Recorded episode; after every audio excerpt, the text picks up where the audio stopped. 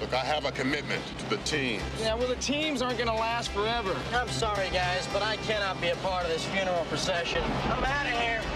See you later! When danger is its own reward, Move out together, only together. there are men who will go anywhere, You guys are crazy. Proud of it, baby. dare anything. We're a SEAL team. We're here to get you out. They're Navy SEALs, See me when I'm hot. an elite fighting force You don't got to love it, you just got to do it. who don't know how to lose. Navy SEALs are paid to take risks. They're paid to die if necessary. We go in there, we hit them, and forget them. That's what we do. There's more to it than that. Come on, Lieutenant. What are the SEALs up to? Nothing special. Training. Sounds like fun. One is a leader, Let me take my team back in there. the other a daredevil. Yeah! That's Hawkins. That's normal? No, that's abnormal. I told you to stay put. What do you want from me, huh? You still don't get it, do you? You're looking for a rush? Well, I hope you got it. Together, they're America's designated hitters against terrorism. You're involved. I don't create the news, I report it. If America kills our people, then our people will kill Americans. You're going to Lebanon, baby. That's all you gotta know. To risk, We're gonna have company. Party just got bigger. trained to win. This doesn't look good. Uh, it just got worse. Charlie Sheen, Michael Biehn, Joanne Whalley Kilmer, Navy SEALs.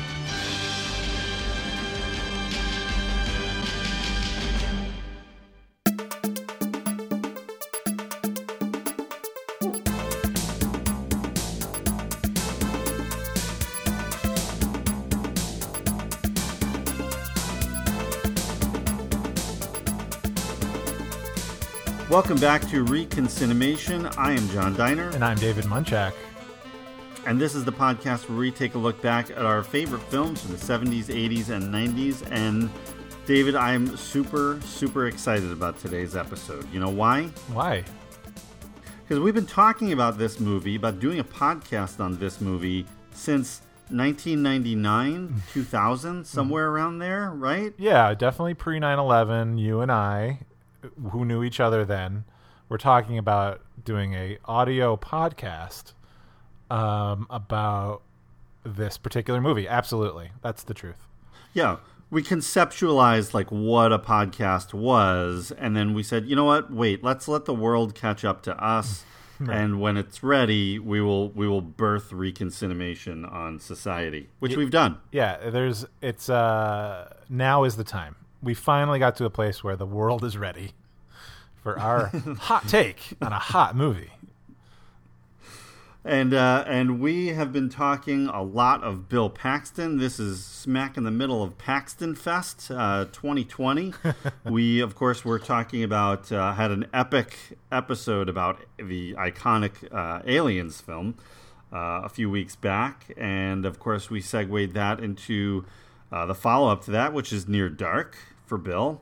And uh, now we're gonna, you know, we're gonna take a few year, jump a few years ahead of that, and we're gonna dial the Wayback Machine to 1990. Are you ready for that? I can't, I can't wait. It's my favorite year that ends in a zero. Probably. Isn't it everybody's? Uh-huh. Uh, we are gonna talk. I think the world's finally ready. It's this moment where it's happened, and now they're ready Okay. to talk about Navy SEALs.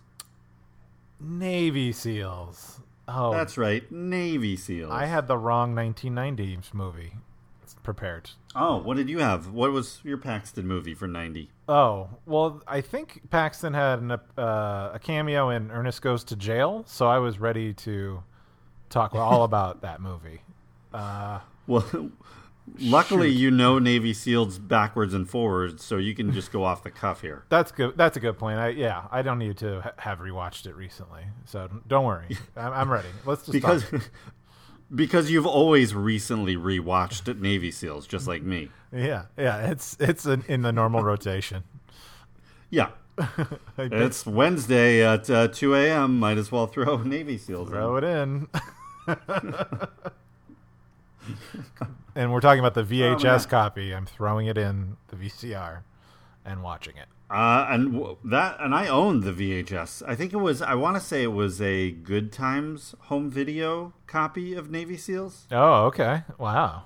The distributor Good Times? which, which meant uh, that was the cheap videotape, super cheap. Really? So these bro- those broke pretty easily or yeah, like a lot of tracking issues. You know, very low quality image, but uh, it was nine ninety nine, so it was or, or less. So uh, that's the bin it was in at Suncoast. Oh, okay. I was gonna say, did you get it at like a truck stop? you know, you go to a truck stop. and Oh, it there's- was there, yeah. There's movies you've never heard of, and like super cheap, and CDs and music you like that you never would see in a in a major retailer. Yeah, this yeah, this was absolutely. definitely this was definitely at the truck stop. I think you know, and I want to say this: is this the first, the very first movie about, like specifically about Navy SEALs? It could be. I mean, the seals were created what in the '60s. Um, Yeah, it was. know? Yeah, an idea kind of hatched by JFK. Yeah, so I don't know if yeah if they were ever the front and center uh, of uh, you know focus of a film. I, I can check, I can see. Um, Well, just I mean, just off the top of my head, I think I I can't think of a movie that featured Navy SEAls. Of course, you had many other you know uh, parts of the military in movies, but you didn't really see Navy SEAls specifically. I think until this movie, and then you see them, you know, o- quite often afterwards. But this this kind of this was a groundbreaking film. That's right, I said it. Navy SEAls is a groundbreaking film. without Navy SEAls, we wouldn't have probably uh half the Navy SEAL movies that we do. You're probably right. That's that's true. Yeah, and we're going to talk about them. Um, when uh, you know, when was the first time you saw Navy SEAls? Okay, all cards on the table. Like, like in the last week.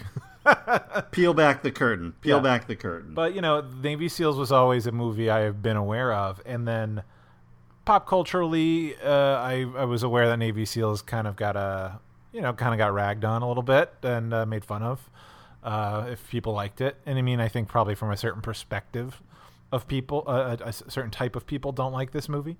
Um, you know, so it was like sort of a jokey kind of thing. Oh, you like Navy SEAls? Da, da, da. But uh, you know, I was aware of it and was always curious to see it. And uh, you know, th- this show was the perfect opportunity to really dive in and see where do I where do I fit in with the Navy SEAL fandom. Yeah, I, I think Navy SEAls is kind of like the little brother who you just get in a headlock and like just rub his, you know, like give him a noogie and like rub his mess up his hair, and Mhm. that that's kind of how Navy SEAls is treated by Hollywood. I see. I see. it's the little brother. Yeah, I get that. The the yes. In the, in back the little brother of the action movies. back in the '90s, we would use way more derogatory comments about that. Yeah. Like that character you're saying, the little brother today. We don't say those things anymore. Right. But I kind of I want to. I'm not going to because I don't talk like that. But I get what you're saying. Everyone, everyone Yeah. here knows what we're talking about. Uh, I'm trying to remember the exact first time. I, I, I do. Okay, I saw Navy SEAls on a sleepover, which is this is a great sleepover movie. Um, I was 12 or 13. I thought you were gonna say sleeping 20. over my first. I was I was 20. 27. like, oh, Jesus, okay. yeah, yeah. I was 12 or 13. I, I was sleeping over my friend Jeremy's house back in, in Somers, New York. Mm-hmm. And uh, we had a couple of movies. I think we did a back to back of Navy SEALs and Aspen Extreme. Oh boy. Okay. So it was a real highbrow night. Aspen Extreme is that a Cannon film? Uh, n- I don't think Cannon put that one out, but Sounds like one. I mean, they might as well have. But it's uh, Peter Berg. It's a skiing movie. It's Oh. um, not good. Not good. Okay. but we watched this back to back, and I had I had always you know, and that was probably ninety three maybe, and I had always wanted to see it. Like I, I remember when the trailers were out in in nineteen ninety. I mean, I probably saw it in front of. I don't know, Robin Hood or something. Or Robin Hood might have been 91, but mm-hmm. something. And, and I was like, oh, I got to see that movie. And I just didn't for whatever reason. And, mm-hmm. and so I was really looking forward to watching it. And you know, a- and then years later, it got popular again with the whole um, the whole Clerks thing. Do you remember that? Oh, because Clerks made fun of Navy SEAls, right? Yeah, They made Wait, fun- what? Clerks made fun of Navy SEAls, right? Oh yeah, yeah, yeah, absolutely. With the with the video store guy. Right. Okay. Yeah. Maybe that's how I first learned of the ridicule of this movie. Was that's probably it. Well, I think that's I think that's where it started. Was the you know with the popularity of Clerks, and you know uh, you know a part of that movie is where they make fun of Navy SEAls a few times, and uh, I, I think that started to really. I think Navy SEAls had kind of been for, totally forgotten at that point, and and it was only brought back because of Clerks. So Oh, I see. Okay. Yeah. Well, that makes sense. yeah. Huh. Uh huh. But I when this movie when the first time I saw this movie, I was I had really mixed feelings about it, and and I think we're gonna get into the details of it. But like I had big expectations for this movie. I mean, there's it seems like there, there's no real reason it shouldn't have been a bigger movie or a better movie, but it definitely falls short of that. And it's it's we're gonna look at kind of why that happened and what what it is about this movie that kind of throws it off track as opposed to a lot of the other you know action movies of of the late 80s that were that were hits and why this wasn't Mm, okay. i mean to to me this is like the gi joe the live action movie i mean i- i- it's kind of doing the same exact thing Yeah, I think I see what you mean. Like this sort of uh, straight binary good guys versus bad guys. You know, violent gunplay uh, movie with a bunch of like cool set pieces and uh, technology and and and Yeah. gear and stuff. Yeah, like this. Yeah, I think that's a great way to put it. Like, I'm a real life Yeah, GI I mean, Joe.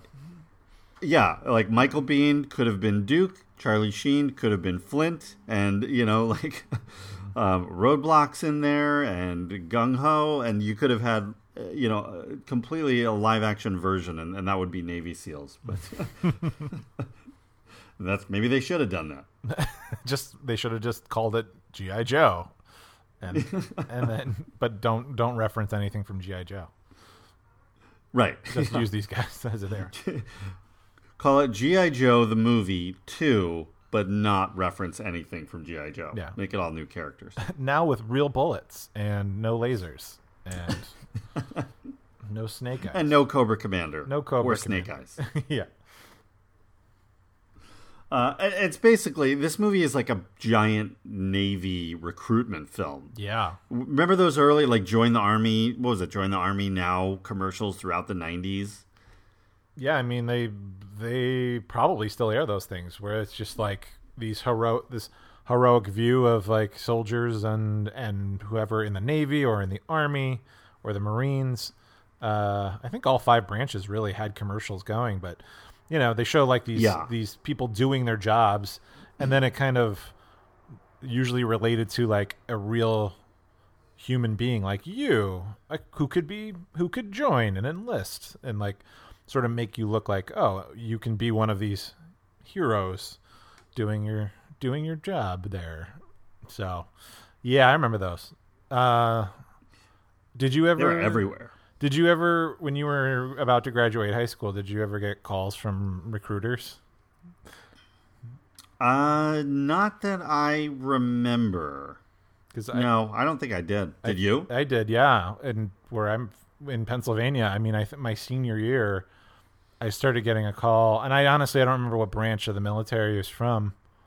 Um, and it was about ta- and he, we struck we struck up a nice like sort of rapport, and he was like wanted to talk to me about uh, joining and enlisting and all that, and you know what am I going to do after high school and all that. And I think he called me over the course of I don't know, over five months, he called me maybe three or four times. So it was funny to let, and then like just talking, and he was just like, tr- he was a very charismatic guy, and it was uh, and he would he was always just you know talking to me about stuff I'm into or whatever, and trying to find a through line to be like, why that would be cool to to uh, to be doing for for this for let's just say it was the army, like yeah, join the army you know, you could be learning these skills and that would be great for what you're into. Da, da, da.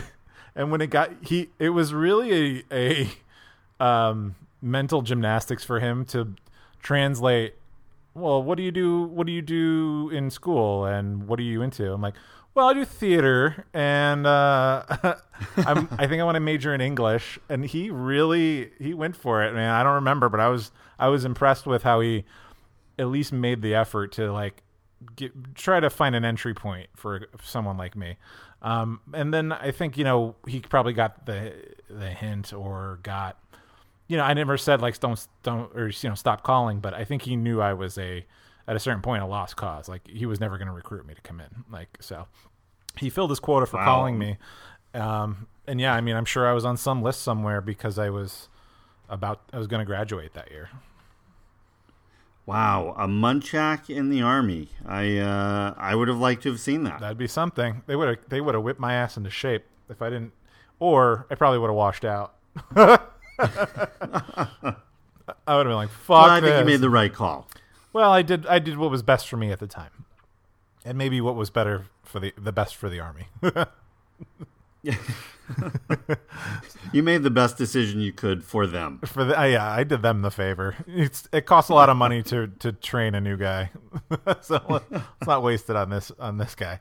Anyway, that's my recruitment story. But um, yeah, this movie is like like that. Like, hey, check out all the cool shit the the Navy SEALs do. Yeah, I mean, I was a huge GI Joe nut, so we, you know, I, I probably had acted out this movie like a hundred times with my GI Joes before the movie even came out. Ah, So, right. so I, I felt like I, I knew it was going to happen, but um, Yeah. at the same time, you know, we'll get into the cast a little bit later, but I do hold this movie near and dear to my heart because it's got some of my favorites. It's got not just Michael Biehn, who uh, we talked about in our Aliens episode, but also Mr. Paxton himself.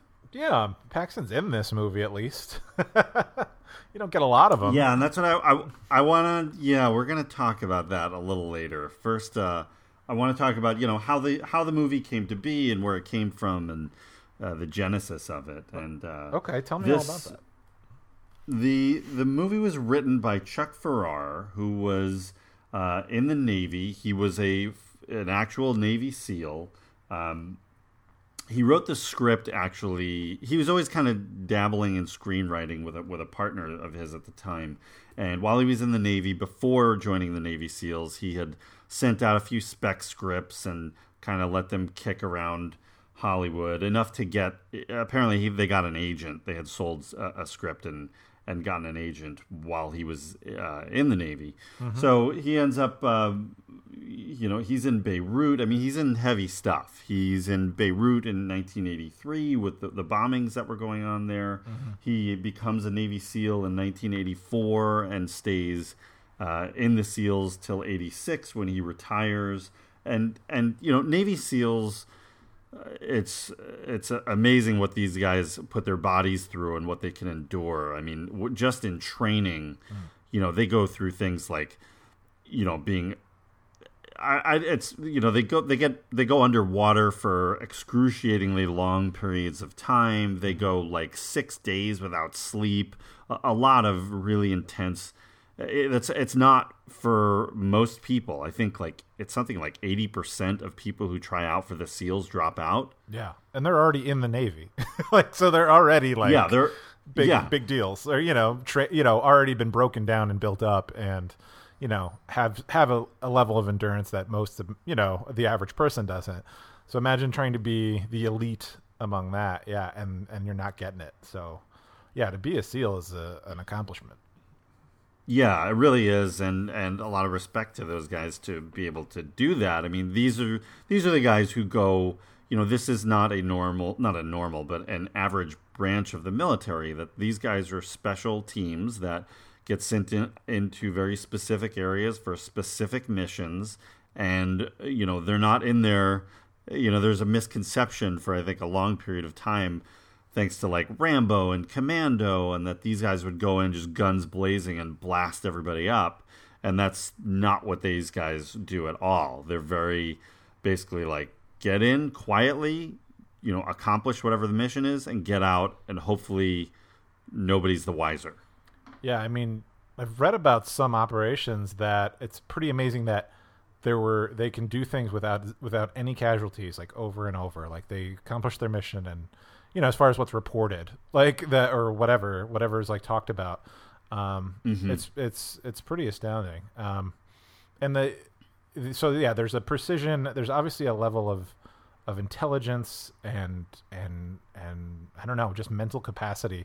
I think to be Yeah. one of these people, like like literally, uh, know, knowing what your objectives are, your mission, and being so good at what your skills are. I mean, it's it's it's pretty astounding. It's funny. My growing up, my older brother, he had a friend who I think was in grade school and in high school, and he lived near us, like a couple blocks away.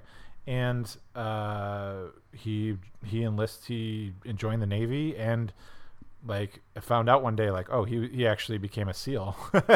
and at the time, I was like, oh my god! I, all I knew was that's super impressive. Like, and all I could Wow, picture was this like tall, skinny dude who you know, knowing him from when he was in high school and I was just like a little kid. Uh, I'm like, Yeah. he became a SEAL? Like, oh my God. like, pretty, pretty, yeah. It's, uh, even then knowing like how impressive that was and not, not really having Yeah. a a scope of, of the reality. But anyway,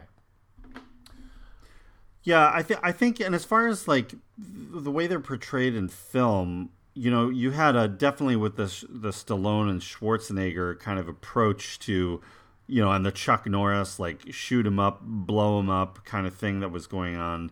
Um, you know, now in in modern action movies, you see a much more accurate portrayal, much more like how Navy SEALs would would do their mission, like you'd see in, in Zero Dark Thirty or something like that, like very Yeah. precise and uh, you know specific thing that they're that they're doing or how they're they're they're accomplishing their mission. yeah. Um, you know, I guess uh, I'm, I'm going to say you might laugh, but uh, Predator, you kind of get like a mix of it because clearly the clearly like Dutch's team are a well-oiled machine and very, you know, can get in somewhere very quietly. It's just once they get in, then they blow everything to hell. So Uh, you have you have kind of a mix in that one. Yeah. Yeah. Yeah.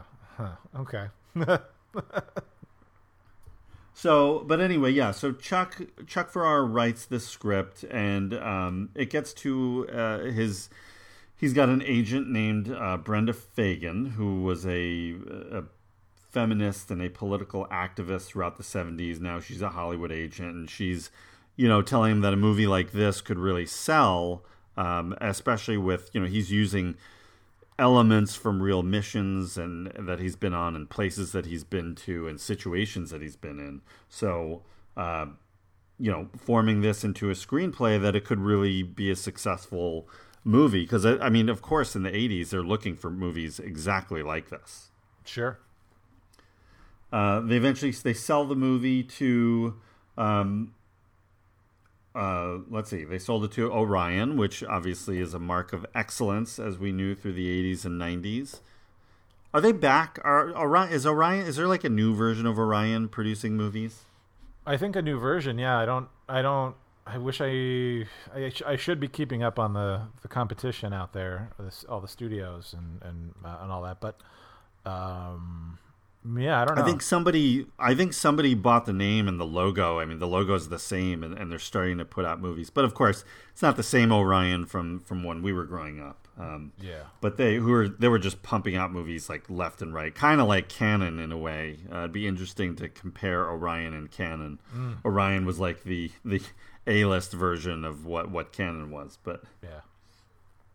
um, so yeah, so uh, you know, and, and and he tried to infuse Chuck Pfarrer tried to infuse in the script a what he saw coming as far as what uh, uh, you know military attacks were going to be. Like the way of the future was the small scale ground assault that you know he was he would say that you, you wouldn't you weren't going to see a war like World War II again. It wouldn't be fought like that. It's all going to be fought on in small groups. You know, not necessarily hand to hand, but just a small scale ground assault, uh, much more quiet and quick.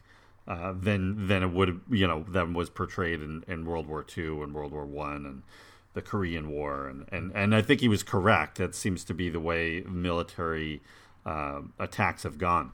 Yeah, it's it's all small level. You're not sending entire platoons into an area necessarily, uh, and and and just shooting the place up.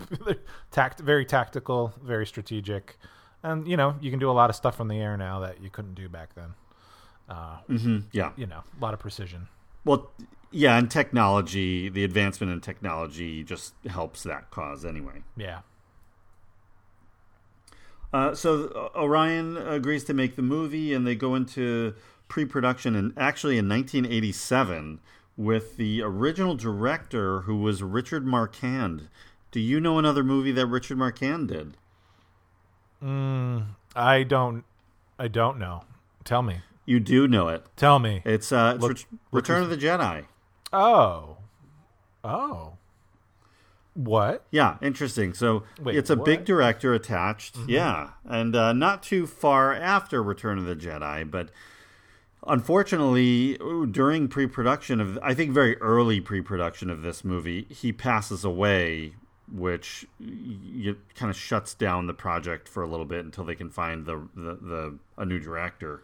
Mm-hmm. Um, who they did find, which was Lewis Teague. Now, he's somebody who we haven't covered yet. We've mentioned a few of his movies, and but we are in the future going to cover many of his movies. Uh, he's coming off of Lady in Red, Cujo, Cat's Eye, Jewel of the Nile, mm. and of course the movie that struck fear deep into my heart, Alligator. Alligator. Oh wow, yeah, this man, this man has has been part of your life since day one. Me and Lewis Teague go way back. He's influenced you far far more than he knows. right. So, uh, so he comes in, and uh, somewhere in 1988, they kind of get back on track track with uh, prepping the movie. Now, the uh, the the to me, the big part of this movie is the cast, and you know what we were talking about before. What what happened here because you've got especially in, at this point in time you've got actors who are you know Charlie Sheen and Michael Biehn are at the height of their game. Uh, Bill Paxton is definitely coming into his own and has has had some great roles, most of which we've covered here in our Paxton Fest, which you can find in the archives if you haven't heard it already at www.reconcinimation.com. Mm-hmm. Aliens, Near Dark, and now Navy SEALs. But uh, you know, what is it? How did this movie go so far off track with these guys? You know, at the height of their game. Uh, it it might it you know it might be that's not really that good of a movie. like that there's. But what what exactly makes it that? I guess let, us talk about the actors first. Okay. Um, you you got Charlie Sheen. You got the machine. Yeah, the you, machine um, is here. Yeah, the machine's here. He's huge. 1990 and, Sheen. You can't beat this guy. You want to? No, I mean going going 90 backwards. He's in The Rookie with Clint Eastwood. Uh, I think Men at Work came out. I want to say Men at Work came out right after Navy SEALs, but um, yeah. Major League in '89, Eight Men Out, Young Guns, also which we've covered back in year one mm-hmm. of Reconcinimation. Yep. Wall Street, and Platoon, which is you know a heavy Oscar movie. So those are those are big movies, and and he's coming off of all of those. So, yeah. uh, you know, so much charisma and personality, and in fact, maybe it's too much. uh, it might be too much. I think it, he he certainly. Uh, he's tonally uh, hard to square with the rest of the film. Like he, you know, he's very charming. If like the movie was about him and I don't know his life or whatever. This character uh, Hawkins, um, but you know he's just like he's a he's a quip machine and too clever and too charming for his own good in this film of kind of like a bunch of a bunch of just kind of duds. You know, I mean they're all like you know, there's nothing that really interesting about any of these characters. So yeah, like Sheen is like he's he is the star. He's probably in the movie more than Biehn is, right? Even though he's not the leader of this group like Michael Biehn's character. Um, right, and that's that's the interesting thing too is that he is Charlie Sheen is top billing, but he's the second in command um, of the team, uh, and he's got he's just got he's like really him and Michael Biehn are the only ones who are really given a personality, a storyline, some kind of character work, uh, whereas everyone else isn't. Yeah. Um, but Charlie Sheen in this movie, it kind of, or maybe I, I can't tell. I guess if it's Charlie Sheen and his portrayal of it, or is it the way Hawkins was written that he kind of just gets in his own way. It, I don't know. I, I the funny thing is, I would have rather seen Charlie Sheen as as Curran. Like I'd rather see him be the leader and the kind of the straight guy uh, instead of like yucking it up the whole time. Like you, plus, Mhm. and I mean for the the fact that like all these guys, you know. You have almost zero personality among the rest of the guys, and then you're you have sort of Biehn being like the the guy in charge and the sort of conflicted guy, and then you kind of got Mr. Yucks like throwing out jokes and zingers and with a you know devil may care attitude. It's just it's it's hard to it's really kind of hard to get behind the whole thing as th- them as an ensemble like you know we you just sort of have Yeah. to trust it but like i don't know i would have loved to seen charlie sheen be more i'd rather him i'd rather they switch places honestly. I think because i think michael biehn would not be as charming as hawkins so you'd kind of Mhm. maybe hate him more. But then when he kind of turns it around and, and shows you know his true you know his loyalty and all that i don't know. I think i, I feel like that would actually would have worked better.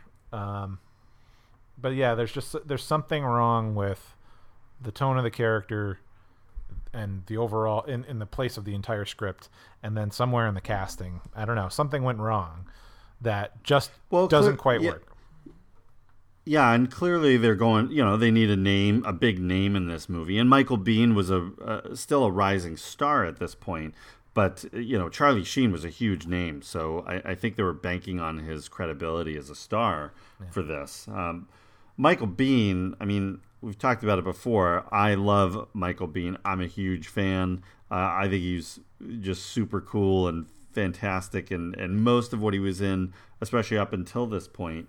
Um, but yeah, he even here, Lieutenant Curran, he's the team leader. He's very, you know, on the nose, good guy, straightforward. Um, you know, not a lot of layers to him. You kind of know what he's gonna do. Um, it would have been interesting, especially seeing him. I mean, he's coming off of the Abyss and the Seventh Sign and Aliens and Terminator, especially the Abyss, like where you could see some real range in playing a villain and a, a psychotic villain at that. That I, you know, yeah, I, I think if he could play the Abyss, I mean, I think he could play.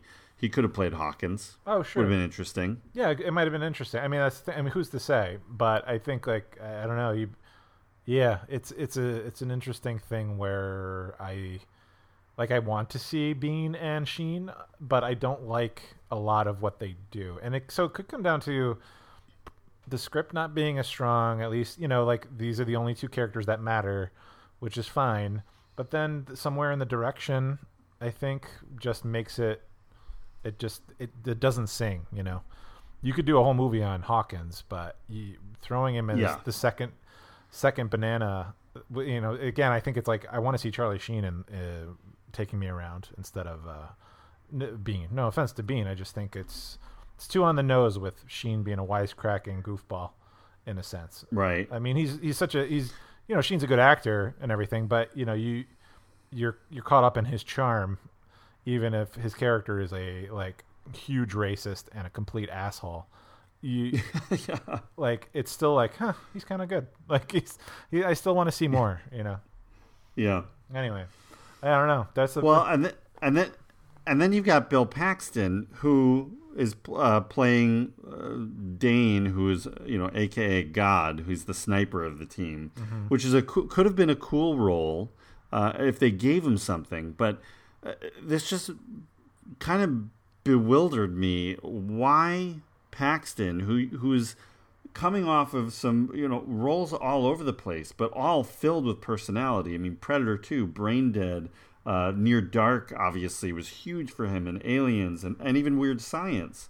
That you know he can do a lot, but they completely did not take advantage of it in this movie. Yeah, I, I think it's a lack of a clarity. I think fr- from a directing standpoint, and then and coming off this script, and I'm sure like Paxton wanted to be in. Like, uh, it was probably sold. Like, this is a great ensemble movie. It's a, you know, I'm sure it like, I think it probably was something he really wanted to do. But yeah, totally underutilized in this, uh, and not really giving him time to breathe. And that's the thing. You got you got those characters, the the other characters. Dennis Haysbert is the probably the who plays Graham is given the the most to do after uh, Hawk after Sheen and and Biehn. Um, right. Like as far as you know, he's got this con- this conflicted view of getting married and bringing his bringing his fiance into this life of, you know, the seals have to disappear at any time. Um, you know, and but like he clearly it's it's so weird because he is completely cold having cold feet about marrying her doesn't really want to do it doesn't seem to be like anything then he gets called away the wedding's canceled then he like kind of like argues with her like this is my life. Are you sure you want to do this? And it's like she's like i'm all in. What are you talking about? And it's yeah. you know it's like it's just poorly written. There's nothing there's nothing there. And it could have been a lot more because there's not a lot of love in, when you're a seal. So he was the only one with with that other an outside connection. And Right. you know the script doesn't isn't to serve that relationship. It's to serve the, the boys. The boys are back in town which we heard at bon jovi's Oh, cover hold, of. hold on. We're we're, we're gonna get there. yeah so yeah like so that's the thing it's like uh, paxton haysbert totally underutilized too um i think it's uh yeah i think that's clear Well, if you if you played a little mix mix 'em up, I mean, Paxton certainly could have played Hawkins. oh yeah oh yeah i mean paxton has the chops with that that kind of character for sure can play the asshole can play I it would- charming can play it funny and does all that i mean it's almost, Yeah. it's almost like you've got too too much of a good thing here and like one of them has to be not that thing you know Yeah, I, I would have I would have been especially at the time would have been really into a, a, another and we'll talk we'll talk there's a lot of casting connections with this group of actors but I would have loved to have seen uh, you know Biehn and Paxton as the leads Yeah. um, you would not you know you wouldn't have that marketability of Charlie Sheen but I don't think that ended up really mattering too much in this but we'll save that for the box office talk but yeah, Dennis Haysbert is fine. I mean, he's the human connection. The like, you know, Navy Navy SEALs have feelings and have lives too. You know, that's that's basically his the purpose that he serves in the movie. Yeah. Well, could there be something with by 1990 as well? You know, military guys, guys with guns, guys on the cover. Is Sheen and Biehn a little too bland, a little too vanilla, not muscular enough? Like, could the could the the could the audience have been put off by the fact that these guys are maybe just like not not who people want to see anymore. You know, like they want to like even though it's a very realistic portrayal, I would think in terms of these operations and the danger, but like were people expecting more of an action movie? Like ex- it's not because the thing is, it's not. I wouldn't say it's it's not that thrilling. I mean.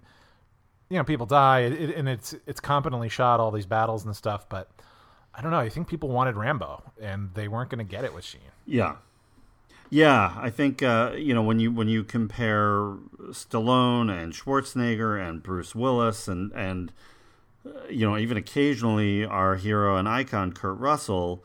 Yeah, especially you have you know big guys like Schwarzenegger and Stallone and Bruce Willis, and you know even if they're not physically that big, uh, you know they they seem like giants on the screen and they seem massive. And you know Michael Biehn and Charlie Sheen just don't come across that same way. And I, I think yeah maybe that's what audiences didn't react to.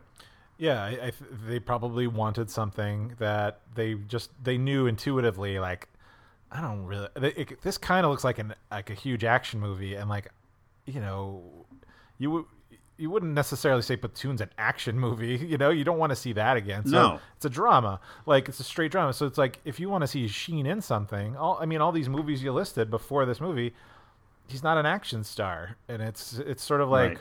Like, what if Al- Alan Rickman was going to play like a, a a Navy SEAL in some random movie, and he's he's just buffed out and he's got a gun? And It's like, no, I want to see him act in like something like so he's acting, you know. And I think that's where Charlie Sheen was always kind of regarded, uh, you know, more the actor than and the jokester and the comedic kind of guy. Um, which I think that's it's kind of weird. It's like when he reached the doing the Hot Shots movie later on, he was he, that was just almost that was perfect. Like that was perfect casting. Make him look Yeah. like Rambo, but it's Charlie Sheen doing comedy, and it both movies work so well, um, especially after we've seen him in a couple of these military movies. Uh, leading up to that, it's kind of it's kind of weird. Part Hot Shots probably doesn't work without the the rest of his career before. You know. Right. Yeah. Well, yeah. We'll we'll talk about kind of where this led for him, but I mean, if you take what No, no, was like- out around around 1990, where Yeah. you've got Total Recall, Yeah. you've got Rambo three, you've got Die Hard, Yeah. and then you put Navy SEALs up with that. What are you gonna watch? Yeah, exactly. Uh, all those other movies. Yeah.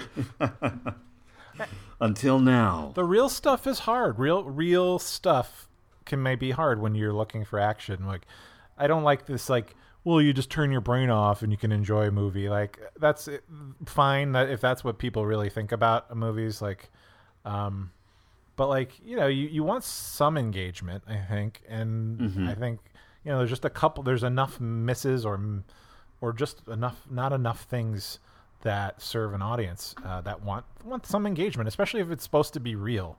Um, but like, I- you know, I haven't watched Top Gun in a minute, but like, I don't know. I feel like when I watch Top Gun again, I'm gonna be like, oh, this is much more like Navy SEALs than I thought.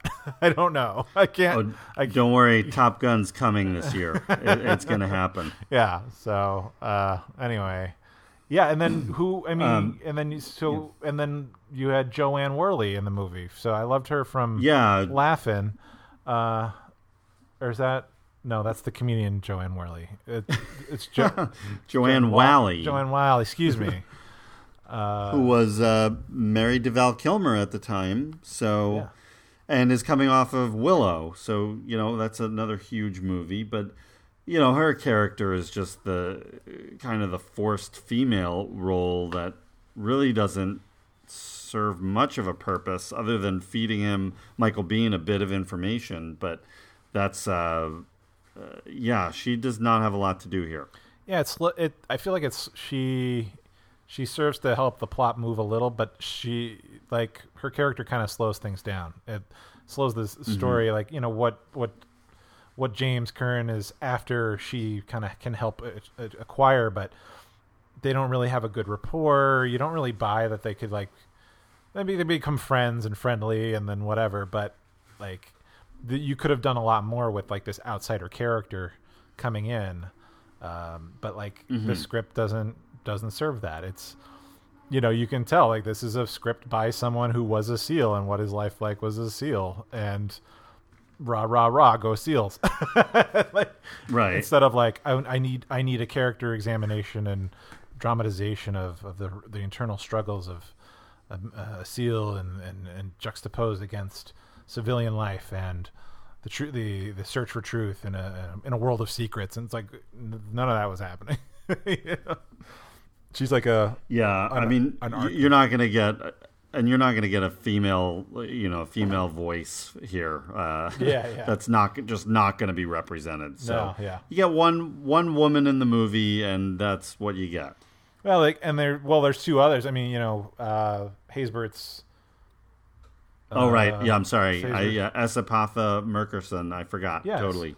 Who I recognize from Terminator 2. Is that right? Yeah. She was. Uh, she and she's you know she's got more of a at least an emotional depth to play with. I mean, at least she's got something that happens. Yeah. Well, that's the thing. I mean, like, you don't really get a good sense of her unless she's against these guys, and which is fine. But like, you know, y he Haysbert was like sort of trying to protect her character, and and she all she is is sort of like the victim of of these circumstances. Um, and it's just you know I don't know. And then she has to convince Haysbert like, yeah, I- I'll marry you, of course. Like I take I take you as a whole, as though that's like I don't get that's why his it's his struggle. Like he can't love her and bring her in. I, I just don't buy it because there's not a lot there. There's the conflict is Right. very internal to Haysbert's character, and is only expressed with his buddies, and then briefly with her, where she just kind of dismantles his whole argument anyway. So it's really weird. and then she has to suffer his Mm-hmm. Yeah. death and suffer that she, you know, because, Spoiler alert. Okay, yeah, that because he died and they're not married, you know, she doesn't get a flag to remember him by, and which was sort of a way over the top scene for me when she like collapses Oh my- into Yeah. Michael Biehn's arm. Would I have gotten a flag? And he's like, Yeah, you would have. And she like loses it. I'm like, I could. She- I didn't get it. I didn't get Yep. that reaction. I didn't even get that motivation. Like what? She, turned it up to a thousand on that one. Yeah, but I don't blame her. I think I that's how it's like written and directed. Like, no, you got to sell it. You're a military wife who didn't get to be a military wife. Your your tragedy is even deeper. Like, you know, you can be proud of him, but you can't you can't have a piece of him anymore. It's kind of crazy. Right. It's a little twisted, like in that that hero love, that hero worship that this movie is just clearly trying to communicate. Like these guys are heroes. They're better than everyone, and they deserve uh, like no matter who they are, they deserve a level of respect and and you know a worship. Um, which to a certain extent I can agree with some of that sentiment, but I it's not it's it's kind of trash. Like, it's propaganda, but okay. That's Yeah. for, for me personally. I find that as like almost propaganda in a sense. Uh, anyway, but yeah, no, she's good in it though. I th- Yeah. that's good to see. Well, her. she's in it. She's in it. And then just rounding out the team, you've got Rick Rossovich, who uh, this is a pre-Pacific Blue Rick Rossovich, and Cyril O'Reilly, who I think was in Porky's, and then Paul Sanchez. Um, we one of the one thing I want to talk about here. There are a lot of crisscrossing of these actors. These actors have uh, so many of them have worked together multiple times previously. I, I want to go down that list with you, Please. And some of you guys may know this, and some might be might be new here. So okay. First off, okay, you've got Michael Biehn, Bill Paxton, Rick Rossovich in Terminator One. Mm-hmm. You got Michael Biehn and Bill Paxton, of course, in Aliens. Mm-hmm. You've got Michael Biehn, Bill Paxton, and Val Kilmer, husband of Joanne Whalley, uh, in Tombstone. Okay. Okay. yeah, you could have just stuck to the first two. You've got well, you still got Biehn and Paxton there. Yeah, yeah. Uh, you've got Charlie Sheen and Paul Sanchez were in Platoon together. Mm-hmm. Of course, Charlie Sheen and Dennis Haysbert were in Major League One and Two together. Mm-hmm, mm-hmm. Michael Biehn and S. Epatha Merkerson were in Terminator 2, the director's cut together. Oh, that's right. There's he's in the director's cut. Wait. Yeah, Michael. Well, yeah, Michael Biehn only shows up in the director's cut, which is the only cut that should be watched. It's a flashback, right? Or a flash forward? It's kind of a dream sequence. oh, right. Sarah dreams about him, right? Yeah, Okay, yeah. Yeah. Uh, and then you've got, you know, we, we talk about how this movie really, well, I guess we haven't really talked in depth about it, but this movie being a, you know, really trying to follow in the wake of Top Gun. Of course, Top Gun co starred Rick Rossovich and Val Kilmer. yeah. And then Charlie Sheen, as you mentioned, was in Hot Shots, which uh, definitely has a, uh, you know, somewhat mildly related to this movie. Oh, okay. Yeah. And of course, related to Top Gun. So, yeah, of course. um, but yeah, top this this is uh, so a lot of these guys are kind of floating around each other uh, previously, but um, you I, there would be no Navy SEALs without Top Gun. I think you know that was really the movie that um, turned. I, I think between like Rambo two and Top Gun, that really turned uh, military into entertainment. Yeah.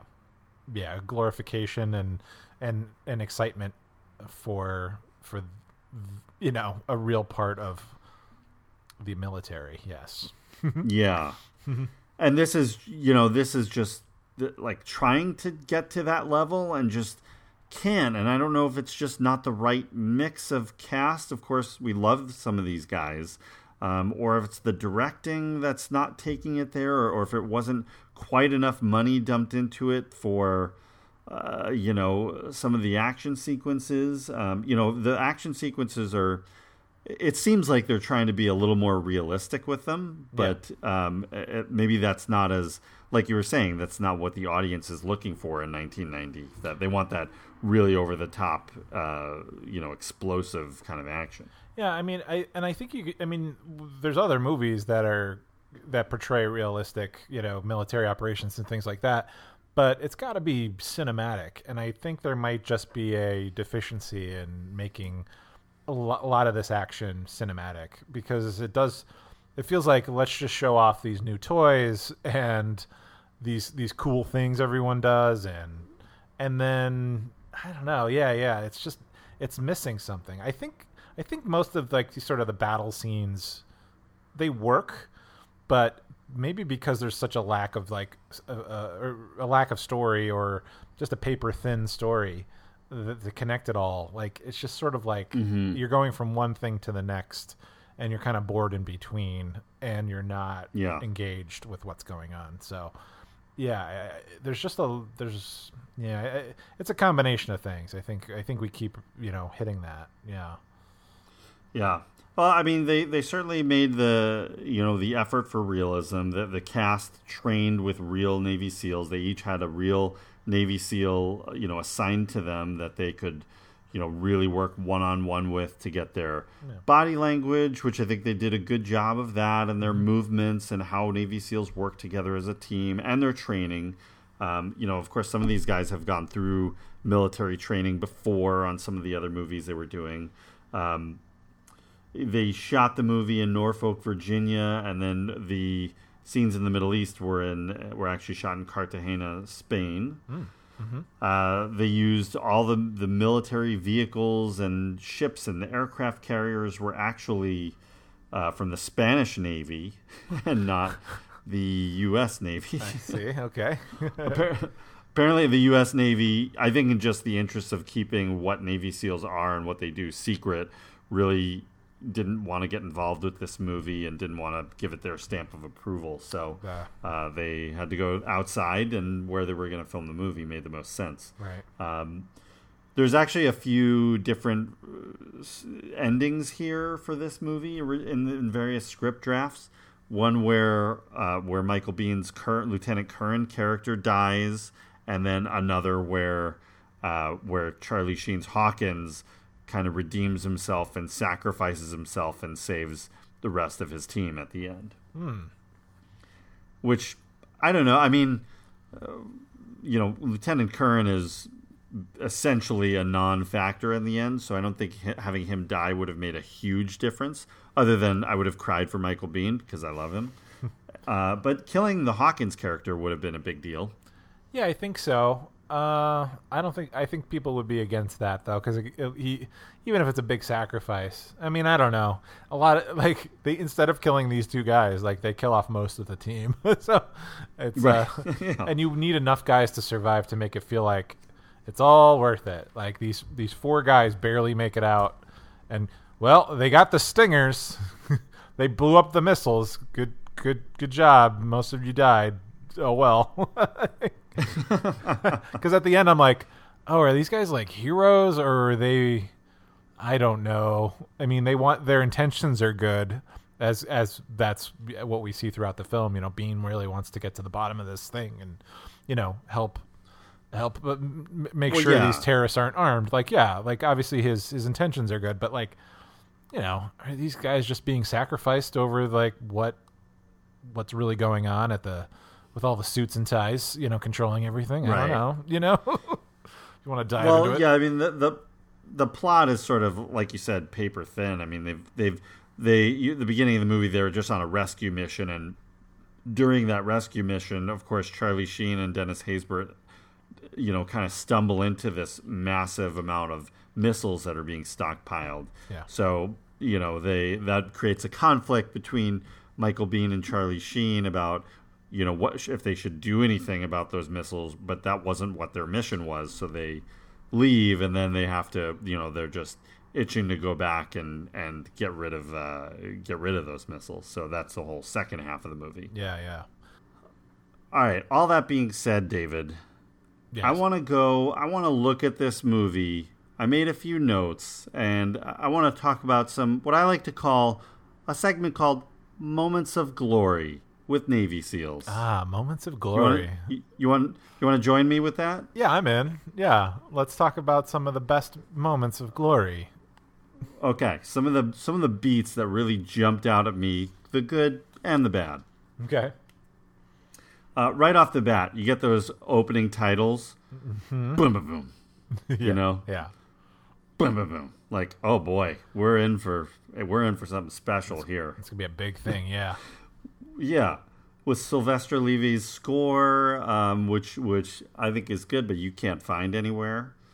Um, did you notice the guy in the opening sequence where that helicopter is, you know, under attack? Basically, um, was that the guy from Kingpin and the um, Farrelly Brothers movies? Oh, I don't know.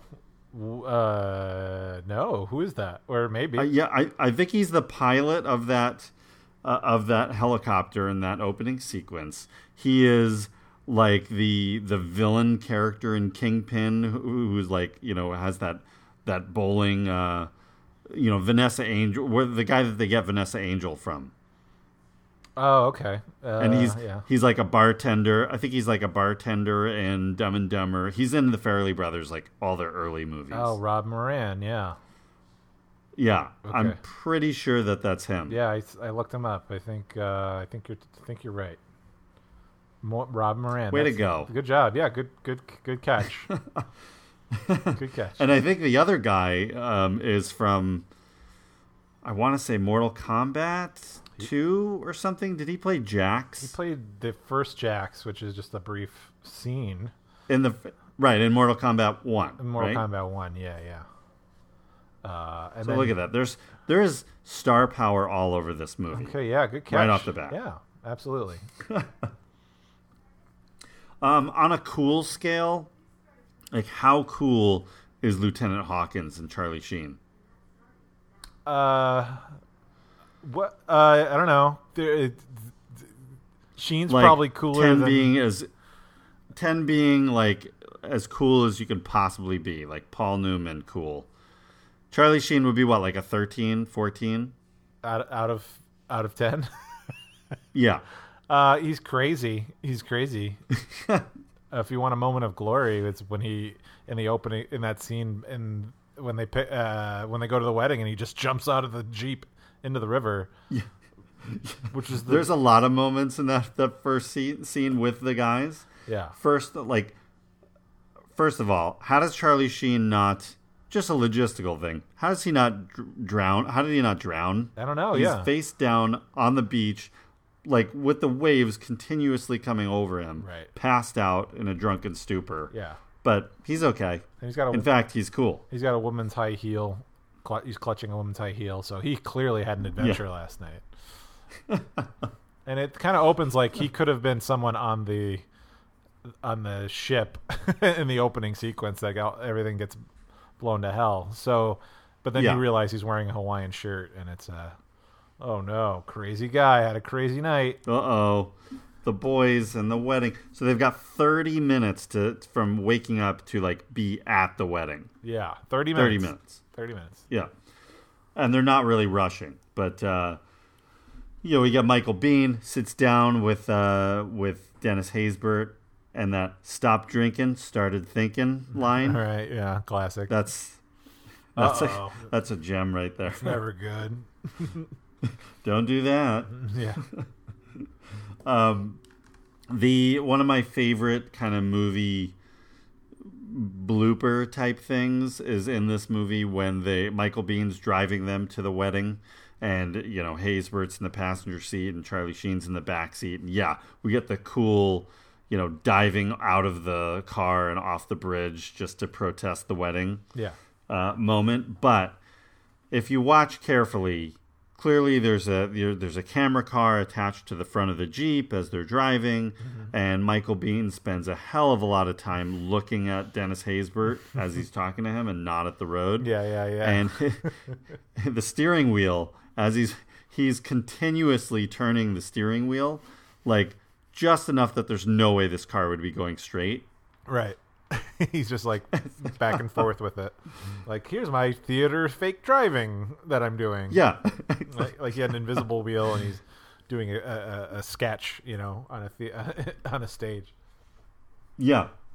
Yeah. Um, and then the the shot where where Charlie Sheen jumps out of the car, like the the one specific shot where obviously the stunt person jumps out. Yeah. Um, clearly that is at sunset, and the rest is just plain old daylight. Oh, right, right, yeah. Just like, just a couple of little things that like, ooh, guys, someone. Yeah. This is a big movie. Somebody catch these things. yeah. That's the best they could do right there. what and of course, like clockwork, you know, the wedding, the interrupted wedding that you could have seen that coming ten miles away. Yeah, they all get their pay. All the uh, the whole team, the whole SEAL team is there, and they all get paged, and everything stops, and you just gotta you gotta go. He's gotta go. Yeah. See, I'll call you tonight. like, oh boy. Yeah.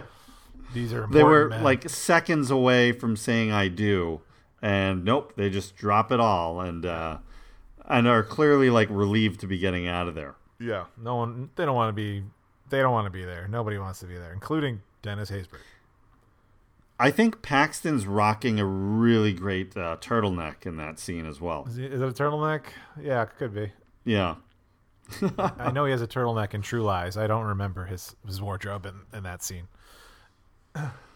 Um, I couldn't stop laughing when you know after that first mission when they're when they're you know they're back on the um, aircraft carrier being debriefed and and uh, Michael Biehn comes to Charlie Sheen's you know bunk and they're talking about it and Charlie Sheen is just jacked up like he's just Yeah. just the way he talks about it like he's just Yeah. you know all fired up still is that just cracked me up. well, all the adrenaline goes. I think they, they wanted to communicate after these missions. These guys, their adrenaline is pumping the whole way. It's it's uh, you know sometimes you you you have that adrenaline high for hours after a traumatic or you know invigorating kind of Yeah. experience. Well, they get that rush. they got that rush, and that's that's what they're chasing. They're chasing that next high. Um, I would love to talk about the golf sequence. Can we talk about that? So ter- it's the it's the volleyball sequence from Top Gun in, in preppy form. Comple- yeah, it's completely the volleyball, you know, sequence in Top Gun. Uh, I think they had something else in mind that was even closer to the volleyball sequence, and uh, I want to say it was either Biehn or Paxton who, you know, pushed back and had them at least, you know, keep some keep their clothes on and and, and change whatever sport it was. Oh, really? They were gonna do like, like what? Like basketball shirts and skins or something? Or Yeah, I think it was. I think it might have been basketball actually, Really? but uh, yeah, it was. It would have been even more obvious. But it's all these guys who are, they're just having fun. They're on the golf course. They're drinking beers. They're they're being wild. They're like driving driving recklessly with the golf carts. They got like five or six golf carts, and and Haysbert's there with his fiance too. But it's all these guys Yeah. just being guys, like just having a goof, Hey. goofy time. the Awful. the boys are back in town. And then yeah, the boys are back in town is playing, which it wasn't the original uh, by any stretch, and I couldn't tell who who sang it, but it's Bon Jovi. it's it's Bon Jovi's version. Yeah, it's it's Bon Boys Jovi. So talk about a moment of glory that, that doesn't get any more glorious than that. But it's like f- they're fucking frat guys, just like having a fun a blast at the golf course. Like it's it's Yeah. They drove a golf Well, cart except- into the lake. Like what the hell are they doing? Yeah. what is this? Yeah, they're like throwing golf clubs at each other and and tossing uh, beers or brain grenades. Let's get it right. Oh yeah, brain grenades. Like, just dudes being dudes. Yeah. Oh, and then and I love the. Yeah, go ahead. well, then and it leads to, you know Hawkins seeing his his car because he he's he does whatever he wants. He parks it on like the fairway or he doesn't park in the parking lot. It's getting towed and he chases it down and and and rescues Oh, his first of all, damn he, wait, wait. Not just chases it down. He steals somebody's bicycle. Yeah. Catches up to the tow truck that's going. I don't know, however fast. Yeah. And he, and he jumps on. Yeah, like this guy can do anything, right? So he's got he's so skillful, but he's still got that devil may care attitude, and uh, he's just able to get that car and like no problem. Forget that that on those kinds of tow trucks they'd be chained to the chained to the Yeah. flatbed. Like at, it would never be like that easy to do that. Uh, The, so the driver never notices that he's lowering the the gate, you know, and then and then he, of course, there's a Mack truck, you know, coming straight at him, so he's got to pop it in his convertible into reverse, Yeah. Off the tow truck, Yeah. and then you know do a spin out move to uh, get out of the road. But uh, um, it's just uh, Charlie Sheen that. Wow, that's uh, that Hawkins character is uh, a lot. Well, and of course he drives. Is he like 15? He acts like he's 15. Yeah, that's what like the, that's what all these fantasies are with these like these things. Like the thing that you wanted as a kid, like a red uh, red uh, convertible hot car, you know, and being able to do anything like a superhero. It's like, yeah, what the hell is this? it's so ridiculous. And I love what another moment between Charlie Sheen and Michael Biehn was when uh, when they say, "Hit him and forget him." That's what we do. right, right. Great line. Yeah. That's because like you know they're they're just these grunts who do these missions they can't worry about the consequences or whatever that at least that's how Yeah. that's how hawkins sees it so get, you got to give him points for at least trying to add some depth to curran for like thinking beyond Yeah. the current mission Yeah. Um, so once uh, Michael Biehn and Joanne Whalley, just for some reason, there is like zero chemistry there. yeah yeah they don't and work and maybe it's no, I, and and maybe it's just the way it's shot too. That the the scene where they, you know, he goes to meet up with her, and then they go out to lunch together. It's it might be the most boringly see, shot scene that I've ever I've ever witnessed. I mean, they're they're like there's no over the shoulder shots. There's no coverage. It's just this static two shot Yeah. with them on either side of the frame. And is it the was it the Washington uh, Monument? Yeah. like in the background. yeah yeah they're That it's just nothing, and and there's there's like you, they didn't even cut it together to play off of each other, like and, and create it even in post, like create a kind of energy between them. Yeah, I wonder if like they added this scene later, like they reshot something that was already done, and they like just got this thing quickly shot. Like it, the fact that it's a static two shot for the entirety of it is completely bananas. like uh, it doesn't make any sense. I, Yeah. I hate it. And eh, or like, did something go wrong with the footage on the coverage there? Yeah. I, I don't know what what happened. Yeah, like that they lose Um, all these all these uh, reels or cans. What do you call that when you shoot a Yeah. you shoot you shoot a a, a reel? Is that right? A reel of film. A reel- yes, a reel this was uh, back in the days of film. Yeah, so maybe they lost all the reels when they were shooting the coverage. Yeah. They just got lost on a truck Um, somewhere. And then, and then when he just lets, uh, when Michael Biehn just lets Joanne Whalley, you know, hop along for the training session, like you can just that was such bring on visitors bullshit. to watch Navy SEALs train. watching them train. She's not wearing any protective gear. There's explosions and bullets. She's standing ten feet away from the course, uh, showing like And don't they shoot all around her, like at one point? Yeah, well, then he leads her into the kill house, and then he smiles and laughs when the rest of them blow in with their guns and shoot live ammo.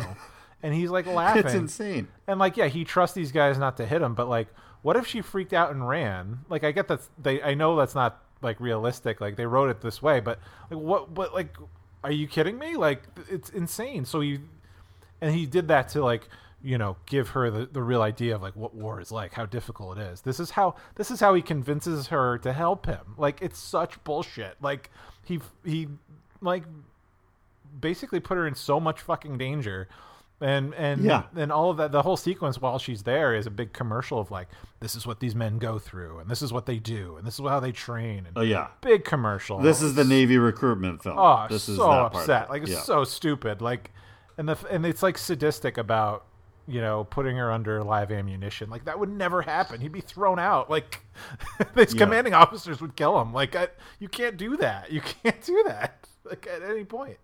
It's so crazy. I don't know. That's insane. So Um, and then how about you know staying with the Joanne Whalley storyline? How about the Charlie Sheen date stealing?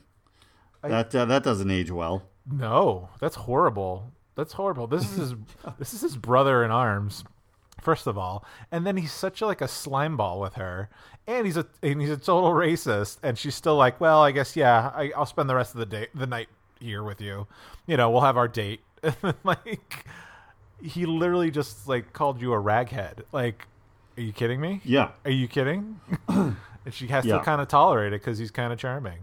Um, Yeah, he he fires out multiple like racist comments like back to back. Yeah, like because that's how he normally talks. But of course, he only talks that way normally to a civilian. Like you don't get a. He doesn't really say any other racist shit anywhere else.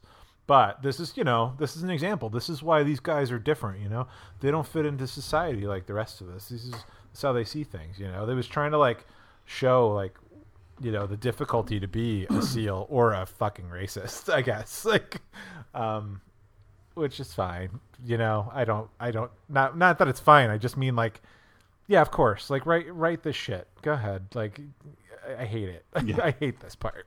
like, do your thing. I'm you. You weren't going to convince me it's any better if if this didn't happen. Like, cut out the Yeah, racism, and I'm yeah. like, I'm still like, nah. But he's such a slime ball. Yeah. What a jerk. Mhm.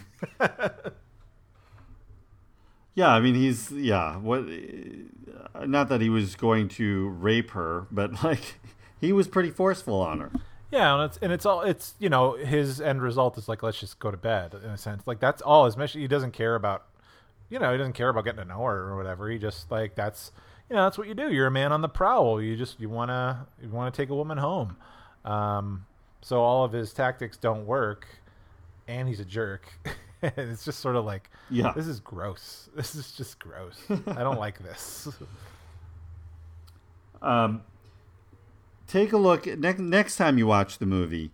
Uh, take a look Yeah. when the generals are all having their meeting about whether or not they're going to send the Navy SEALs back into to get the missiles. Mm-hmm.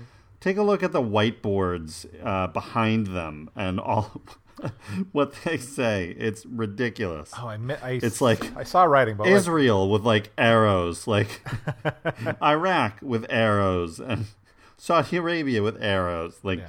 all like this interconnected. Like you would actually like Israel and Palestine don't like each other. you know? just these ridiculous like loose connections like give you a sense of uh, Yeah. I I didn't really know I saw them there but I didn't give them a, a lot of attention oh god it's it's worth watching. oh god Um, we talked about S. Epatha Merkerson and her reaction. Um, that was like w- when when they tell her that that Graham has been killed. She ratchets it up to like a thousand. yeah yeah she does and Like that. and they keep it a wide shot scream. it's a big scream and Ooh. you know you know it's a, it's a traumatic thing to get the, tr- the traumatic news to get so yeah she she has Yeah. a tough time with it and she's a little over the top at the funeral too with the she doesn't get her flag and just loses her mind like uh, Yeah. yeah yeah poor woman um, And and the whole like middle section of the movie after that, like Michael Biehn is so mopey and crying, and you know Navy Navy SEALs have feelings too. Yeah. Yeah, of course. You know, they all have difficulties. He's crying. But how about when they're at the bar? How about that cameo? Oh yeah, The cameo of uh, one Mr. Titus Welliver shows up to start some shit. this is his. Yeah, I mean, of course, as we know him on Bosch now, and and lots of other things, but he uh this has to be almost uh, probably his very first role or one of. One of, I think so, right? Um, let me double check while but we're he's talking about he gets he gets shown up by Charlie Sheen pretty good in this. Oh yeah, he gets his uh Yeah, because he, he's gonna be a tough guy to these guys, and then so Charlie Sheen like embarrasses him because he, he's a trained killer. Yeah. so yeah, no, yeah, this is his first credit on uh, IMDb. If you can, yeah, Way to go, Titus. wasn't Titus also in? Who's the wait? Who's the guy that was in Groundhog Day that we said he's in the cafe? Who's that? I thought it was Titus Welliver, but I don't think it is. Uh, no, there's Rick Ducommun and um, who else? Uh, no, I don't think it's Titus Welliver. No, the guy who the yeah, it's it's not, but uh, the guy who's gonna get married, uh, and he's in the diner, and then Oh, oh, Michael Michael Shannon. oh, that was Michael Shannon when he Yeah. because when Titus, when Titus shows up in this movie, and I'm like, oh my god, wait, wasn't he in Groundhog Day too, like in a random role? and, and I didn't bother to check, but, you know, but yeah, Titus Welliver Oh, sh- funny. uh, having a having a great year over these last or great great career over these last thirty years. Oh yeah, starting yeah. in Navy SEALs. Um, we get our big, you know, our big extended action sequence, which I actually enjoyed the whole act- action sequence at the end. I think it was well choreographed and well done. Yeah, yeah, you could. Yeah, it, it all works in terms of uh, the pacing of it, and, and and really the the insurmountable odds of it. It seems like really impossible that they're going to get through it, but it all kind of makes sense. I think you know. Yeah, Uh, and you get your typical, you know, Michael Biehn, the wounded at the end of the movie, which we would see in Terminator and Aliens and this, and you know, many many times. I think that was like one of his trademarks. Sure, he's got to take a he's got to take a hit. Yeah. But you know, one thing that I, I did like. So let's let's circle back to our friend Bill Paxton, being that this is Paxton Fest. Um, he's really like the only one that kind of comes across as a real badass. Mm, yeah, I mean, he's got that. You know, he's the sniper, so he's cool. And then he's got that massive gun, and just you know, really kind of like you know, punches a hole and, and a way for these guys to get out, and that's his kind of role in the, in the mission. Um, but that's you know that sequence earlier in the movie where he just like fires these like rocket bullets at these uh, guys who have his team pinned down. yeah. I mean, it's a fifty. I thought that was pretty cool. It's a 50 caliber. It's it's so destructive. Uh, as you see, it's punching holes through stone, uh, and just basically blowing these guys away. Um, yeah, yeah, he's just up in a perch, uh, safe and sound from anybody, and blowing people away uh, at a distance. What a hero! Snipers, Uh, man. and his name's God, so he's he's cool. It's because he sees everything. So yeah, but uh, Yeah. and of course, just like in Predator Two and Aliens, Bill Paxton bites the big one. Yeah, unfortunately, he's, uh, he's not gonna make it. yeah. Um, yeah, but I, I actually did like you know how they were how the mission was choreographed and how they kind of start getting eliminated. It feels like finally at the end something's kind of happening in this movie, and Yeah. and uh, you know you do get your your happy uh, your relatively happy ending with uh, oh look we were right on top of the submarine that was our escape you know the whole time. Yeah, it doesn't. Uh, it's so crazy that, by all accounts of how they portray it, there's no reason the sub should have still been there. like, this, No, the, they were supposed to. They were like way out of time. Yeah, Um, but uh, but of course they stayed anyway. They they were rescued. But I pro- Yeah. but probably the the finest moment of glory at the end there is the uh, Charlie Sheen killing the bad guy. Oh, of course. You- yeah, you- the underwater fight. underwater fight, which ends up with a knife to a throat, and you see a, a knife. You see the hand mo- movement off screen, but it's done so poorly that you know you don't and you don't see any blood from the motion. And then when the body is floating away, you're seeing it from the back, so you don't see the throat, and there's no blood anywhere. it's a bloodless Right. throat kill, like completely awful, just terrible. And I Well, it was the water. It's the water. that's not what happens. I don't. I think blood leaks out. Maybe I'm wrong. Maybe that's maybe that's scientifically accurate, and all other movies have shown me that when you bleed underwater, you don't see it. But uh, I feel like that's Yeah. not possible. um, yeah, uh, and you know you've got your happy, your your uh, surviving Navy SEALs are all laughing at the end, and Yay, we did it. Awful. Yeah. Good job, guys. yeah. I don't think that's how real Navy SEALs end their end their missions, Yeah. but uh, what do I know? Yeah. Um, I'm saying that to a guy who was a Navy SEAL who wrote the movie. So really, what do I know? Uh, maybe nothing. I'm sure they. I'm sure Um, there is a, a joy after after surviving any mission. So uh, Yeah. it just seems if you're going to dramatize it, seems Yeah. seems a little weird. But hey, listen, yeah, I'm not a military guy. I don't know what it's like to put my life on the line. So those are just some of the moments of glory from Navy SEAls uh, that I enjoyed and loved. That's a lot of moments. That That's was a like, lot of moments. That was like a 28 lot- lot to moments. Crazy. Um, well, let's let's talk a little box office. Should we should we see how this guy how the this movie did? yeah, sure. Let's talk about it. So uh, the movie had a $21 million budget. It uh, was released on July 20th, 1990. Uh, it opened at number five with a $9.7 million opening weekend. Oh, So it's the only movie opening that weekend, and it starts at number five. Oof. Yikes. ouch. What Uh, happened? and it opened between uh, a re release of The Jungle Book and Days of Thunder, which was in its fifth week. wow. Oh my gosh. So not a good start. Uh, it ends up with only about 24 or 25 million dollars worldwide.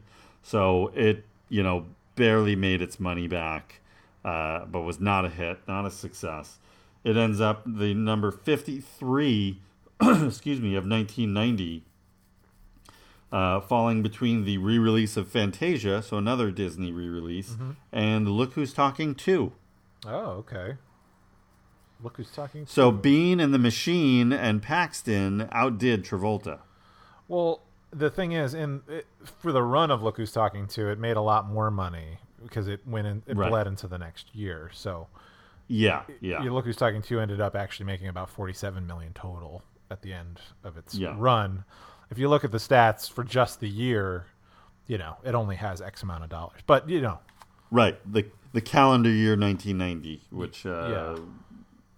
That came out right at the end. But But if you were going to talk total box office uh, for any movie released that year, uh, it's between Mhm. Fantasia and Ernest Goes to Jail. So it just slightly gets above right, Ernest Goes to Jail at 25.05.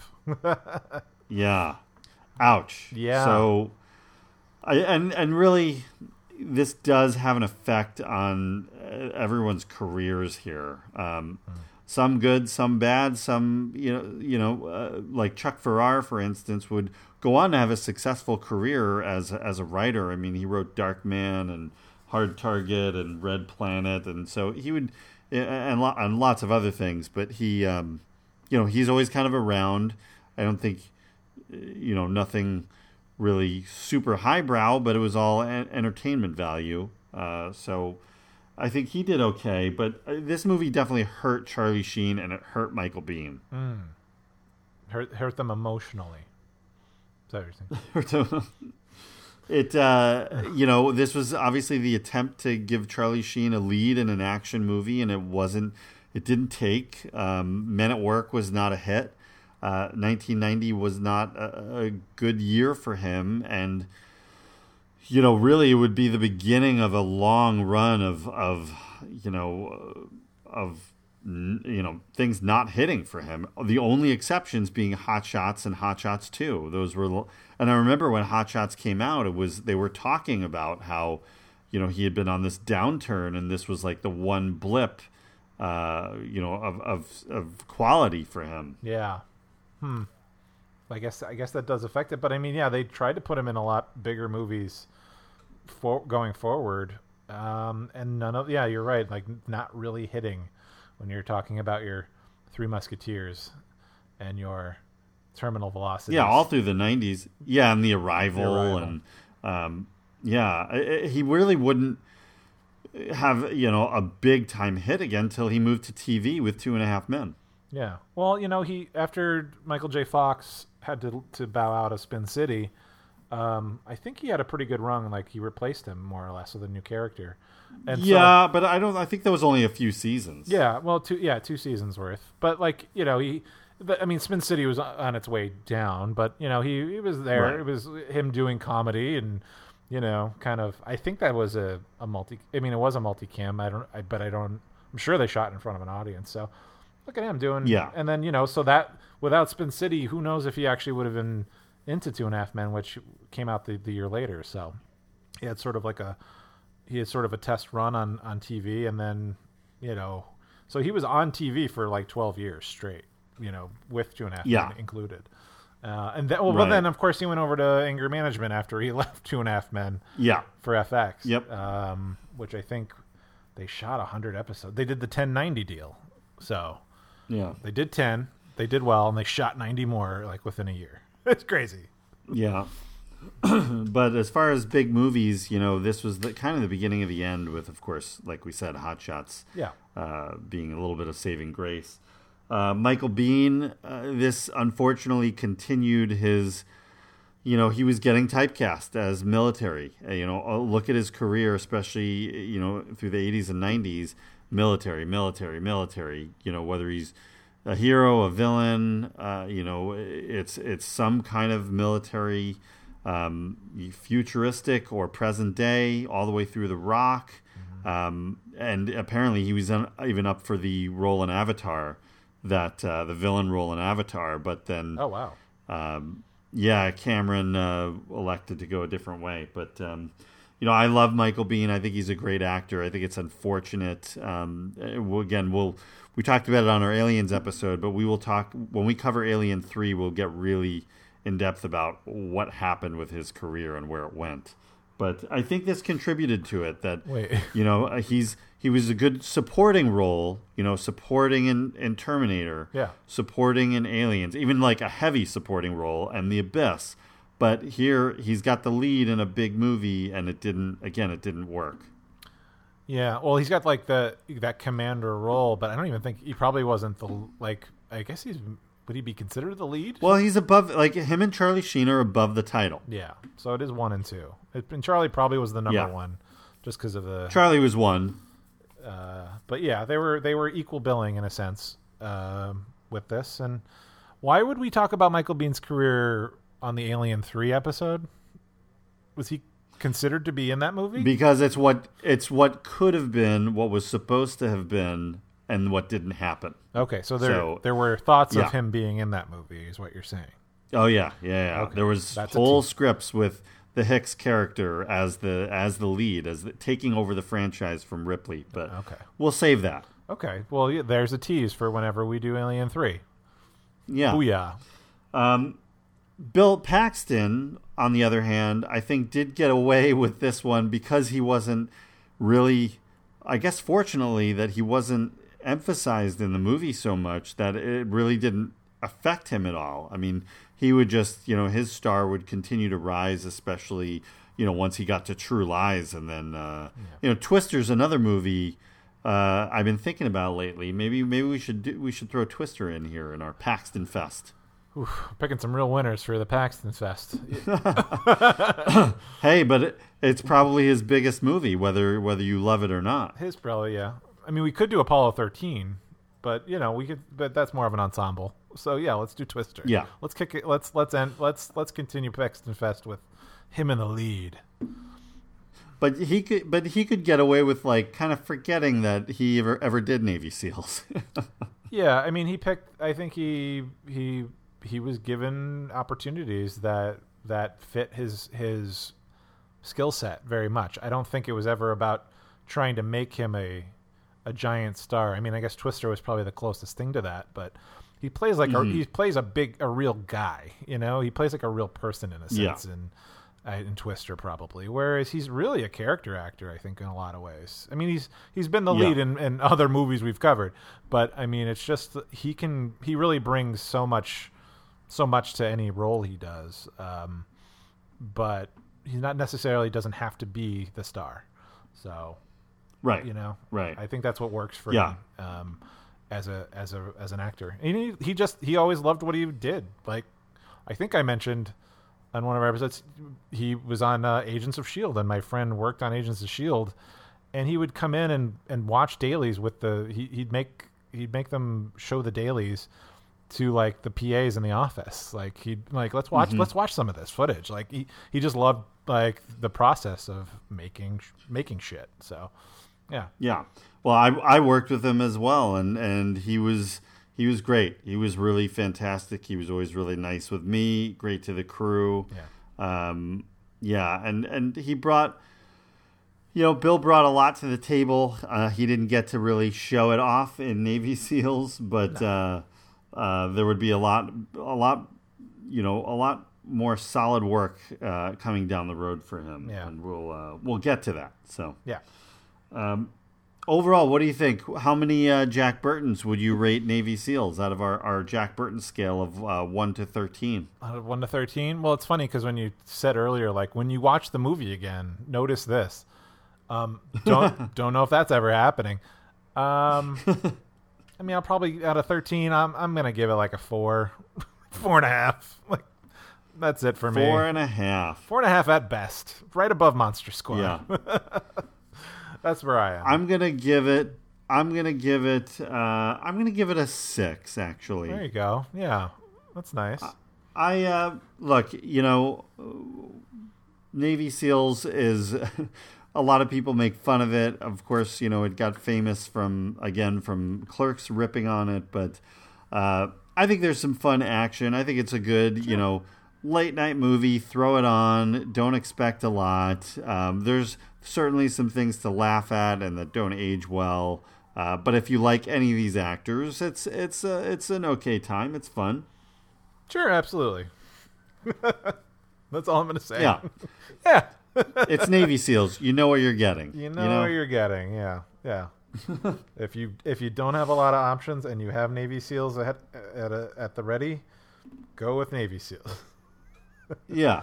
So if you're up, if if you're up all night and you, you're looking for something to just throw on the TV, put on Navy SEAls. Do yourself a favor, Mm. and you know what? Mm. Tweet at us. Send us a message. Mm-hmm. Send us a DM. What did you think about it? Did are we right? Are we off? Are we Yeah. wrong? Are we not seeing something? And this is a brilliant piece of art that we just didn't, you know, aren't seeing it that way. But tell us. Yeah, give us a note. You can, uh, yeah, you can hit us up on social media: Twitter, Instagram, Facebook. We're at Reconciliation Podcast on all three. Drop us a line there, and um, while you're at it, take a few, take a thirty seconds to uh, go over to Apple Podcasts, give us a five star rating and a review. It helps the show, and we always appreciate it. So. Um, you know we uh we love doing the show and we're, we got a we got a lot we got more stuff coming this uh the, the next couple of weeks and uh, it's gonna be some fun episodes i think brent uh, will be back with us when he's available from the Voorhees institute Yeah, once once we unearth him from whatever secret horror project he's working on, yeah we'll, we'll bring him back. he's working on the mummy he's working on what happened with the mummy What the just what the hell happened with that? But uh, yeah, quick uh, thank you to E.K. Wimmer for doing our, our theme music. And as always, definitely check out his podcast, Laser Graves. It was a lot of fun having him on for our, our look back at Cannon films. Uh, but he covers a lot of great, uh, great bad movies on on his show, and it's it's a great and fun show. Yeah. Uh, so check that out, and thanks to uh, Curtis Moore for the poster as always. yes, thank you, thank you, Curtis. Uh, so David, uh, I've got to get back into the archives here. We're gonna, I'm gonna just keep diving through. I think we can, we can extend Paxton Fest for one more week. Uh, maybe it'll be Twister, uh, but I'm gonna take a look through and see what, uh, what, what other gems we can unearth. Oh, Uh, okay. So I'm gonna sign off from here. I'm literally just gonna dive straight into the film archives. Uh, so I'll see you next time on Reconcinimation. Bye now.